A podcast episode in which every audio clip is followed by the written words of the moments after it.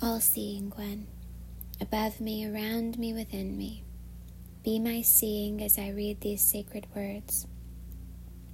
Look down upon me, look out from within me, look all around me. See through my eyes, hear through my ears, feel through my heart. Touch me where I need to be touched. And when my heart is touched, give me the grace to lay down this holy book and ask significant questions. Why has my heart been touched? How am I to be changed through this touch? All seeing one, I need to change. I need to look a little more like you. May these sacred words change and transform me. Then I can meet you face to face without dying, because I've finally died enough. To die is to be healed a little more each death until that final death when I'll be healed forever. It will be a healing that will last. Your words are healing, although they bring about my death. O eye of God, look not away. January 20th. Genesis chapter 41, verse 17 through chapter 42, verse 17. So Pharaoh told, told Joseph his dream. In my dream, he said, I was standing on the bank of the Nile River, and I saw seven fat, healthy cows come up out of the river and begin grazing in the marsh grass. But then I saw seven sick looking cows, scrawny and thin, come up after them. I've never seen such sorry looking animals in the land of Egypt. These thin, scrawny cows ate the seven fat cows. But afterward, you wouldn't have known it, for they were still as thin and scrawny as before. Then I woke up. Then I fell asleep again, and I had another dream. This time I saw seven heads of grain, full and beautiful, growing on a single stalk. Then seven more heads of grain appeared, but these were blighted, shriveled, and withered by the east wind. And the shriveled heads swallowed the seven healthy heads. I told these dreams to the magicians, but no one could tell me what they mean. Joseph responded, Both of Pharaoh's dreams mean the same thing. God is telling Pharaoh in advance what he's about to do. The seven healthy cows and the seven healthy heads of grain both represent seven years of prosperity. The seven thin, scrawny cows that came up later and the seven thin heads of grain withered by the east wind represent seven years of famine. This will all happen just as I have described it for God has revealed to Pharaoh in advance what he is about to do. The next seven years will be a period of great prosperity throughout the land of Egypt.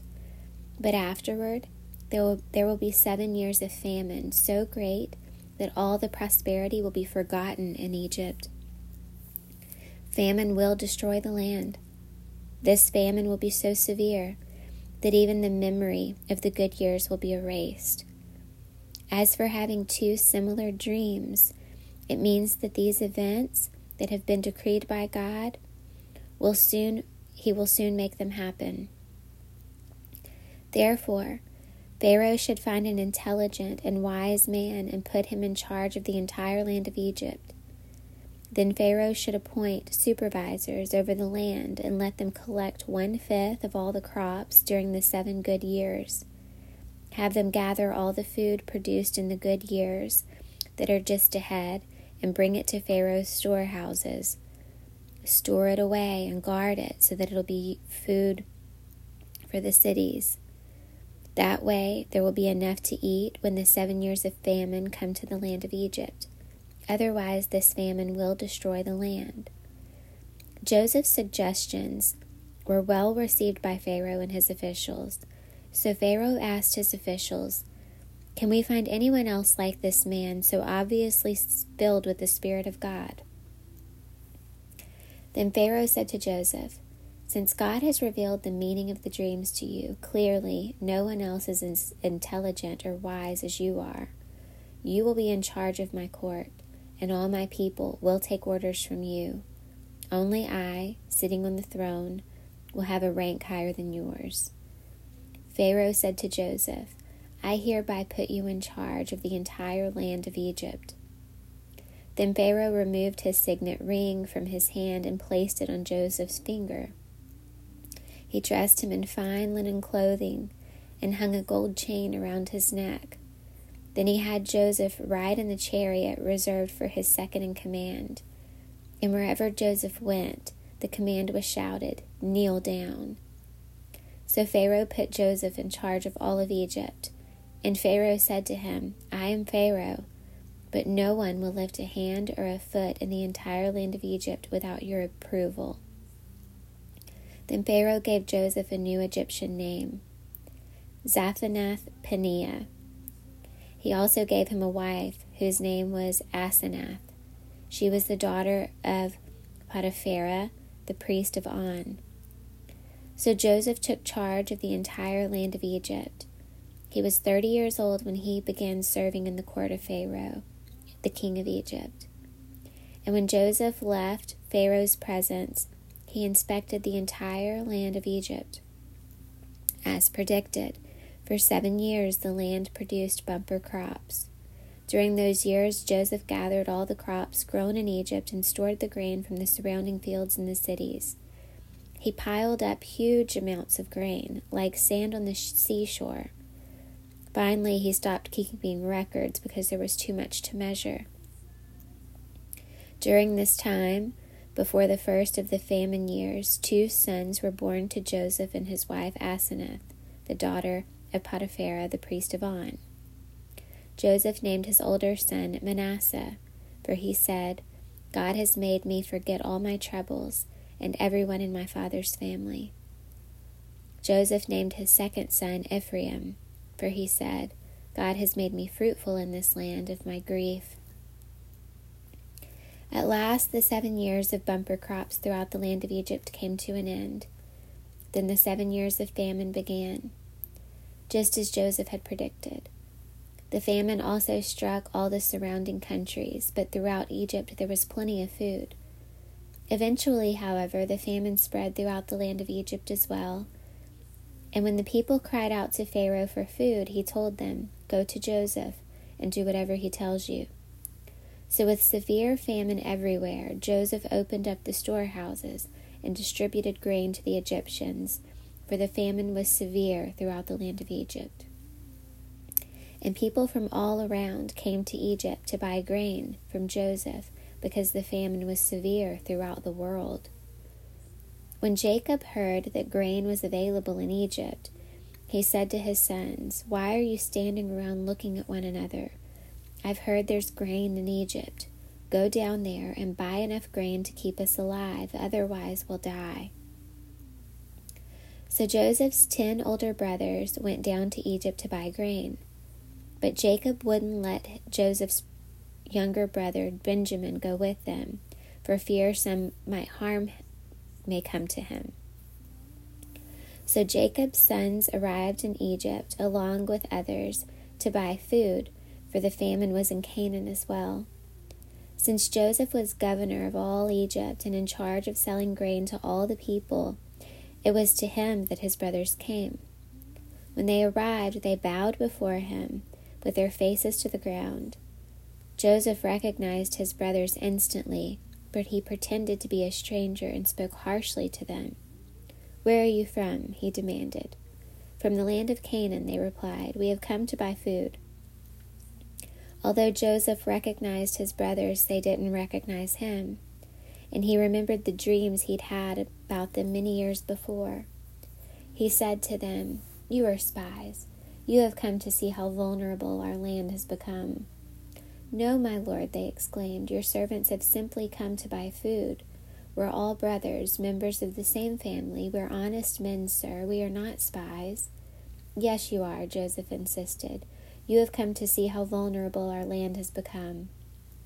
Sir, they said, there are actually twelve of us, We, your servants, are all brothers, sons of a man living in the land of Canaan. Our youngest brother is back there with our father right now, and one of our brothers is no longer with us. But Joseph insisted, As I said, you are spies. This is how I will test your t- story. I swear by the life of Pharaoh that you will never leave Egypt unless your youngest brother comes here. One of you must go and get your brother. I'll keep the rest of you here in prison. Then we'll find out whether or not your story is true. By the life of Pharaoh, if it turns out that you don't have a younger brother, then I'll know you are all spies. So Joseph put them all in prison for three days. Matthew chapter 13, verses 24 through 46. Here is another story Jesus told. The kingdom of heaven is like a farmer who planted good seed in his field. But every night, as the workers slept, his enemy came and planted weeds among the wheat, then slipped away. When the crop began to grow and produce grain, the weeds also grew. The farmer's workers went to him and said, Sir, the field where you planted the good seed is full of weeds. Where did they come from? An enemy has done this, the farmer exclaimed. Should we pull out the weeds? they asked. No, he replied. You'll uproot the wheat if you do. Let both grow together until the harvest. Then I will tell the harvesters to sort out the weeds, tie them into bundles, and burn them, and to put the wheat in the barn. Here is another illustration Jesus used. The kingdom of heaven is like a mustard seed planted in a field. It is the smallest of all seeds, but it becomes the largest of garden plants. It grows into a tree, and the birds come and make nests in its branches.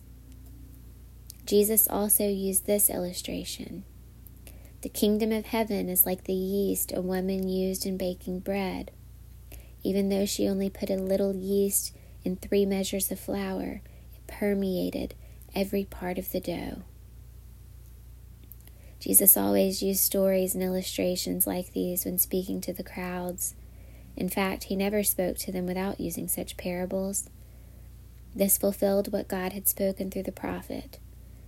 I will speak to you in parables. I will explain things hidden since the creation of the world. Then, leaving the crowds outside, Jesus went into the house. His disciples said, Please explain to us the story of the weeds in the field. Jesus replied, The Son of Man is the farmer who plants the good seed. The field is the world, and the good seed represents the people living in the kingdom. The weeds are the people who belong to the evil one. The enemy who planted the weeds among the wheat is the devil. The harvest is the end of the world, and the harvesters are the angels. Just as the weeds are sorted out and burned in the fire, so it will be at the end of the world. The Son of Man will send his angels, and they will remove from his kingdom everything that causes sin and all who do evil. And the angels will throw them into the fiery furnace, where there will be weeping and gnashing of teeth. Then the righteous will shine like the sun in their Father's kingdom. Anyone with ears to hear should listen and understand. The kingdom of heaven is like a treasure that a man discovered hidden in a field. In his excitement, he hid it again and sold everything he owned to get enough money to buy the field. Again, the kingdom of heaven is like a merchant on the lookout for choice pearls. When he discovered a pearl of great value, he sold everything he owned and bought it. Psalm chapter 18, verses 1 through 15.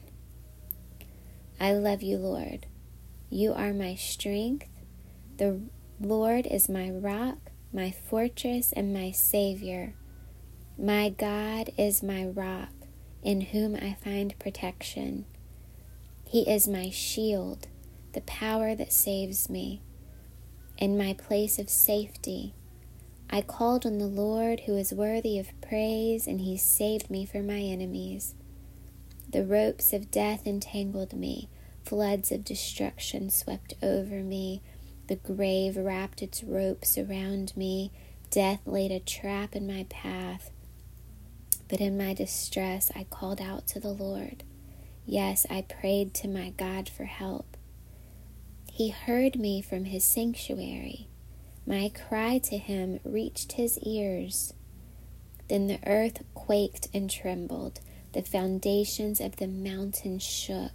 They quaked because of his anger. Smoke poured from his nostrils. Fierce flames leaped from his mouth. Glowing coals blazed forth from him. He opened the heavens and came down. Dark storm clouds were beneath his feet. Mounted on a mighty angelic being, he flew, soaring on the wings of the wind. He shrouded himself in darkness, veiling his approach with dark rain clouds.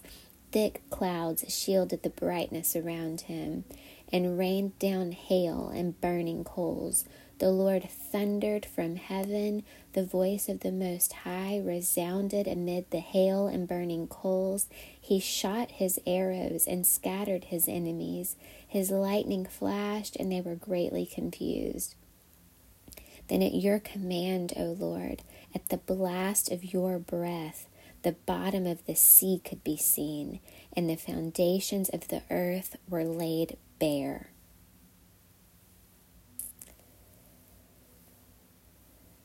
Proverbs chapter 4, verses 1 through 6. My children, listen when your father corrects you. Pay attention and learn good judgment, for I am giving you good guidance. Don't turn away from my instructions, for I too was once my father's son, tenderly loved as my mother's only child. My father taught me, take my words to heart Follow my commands and you will live. Get wisdom. Develop good judgment. Don't forget my words or turn away from them. Don't turn your back on wisdom, for she will protect you. Love her, and she will guard you.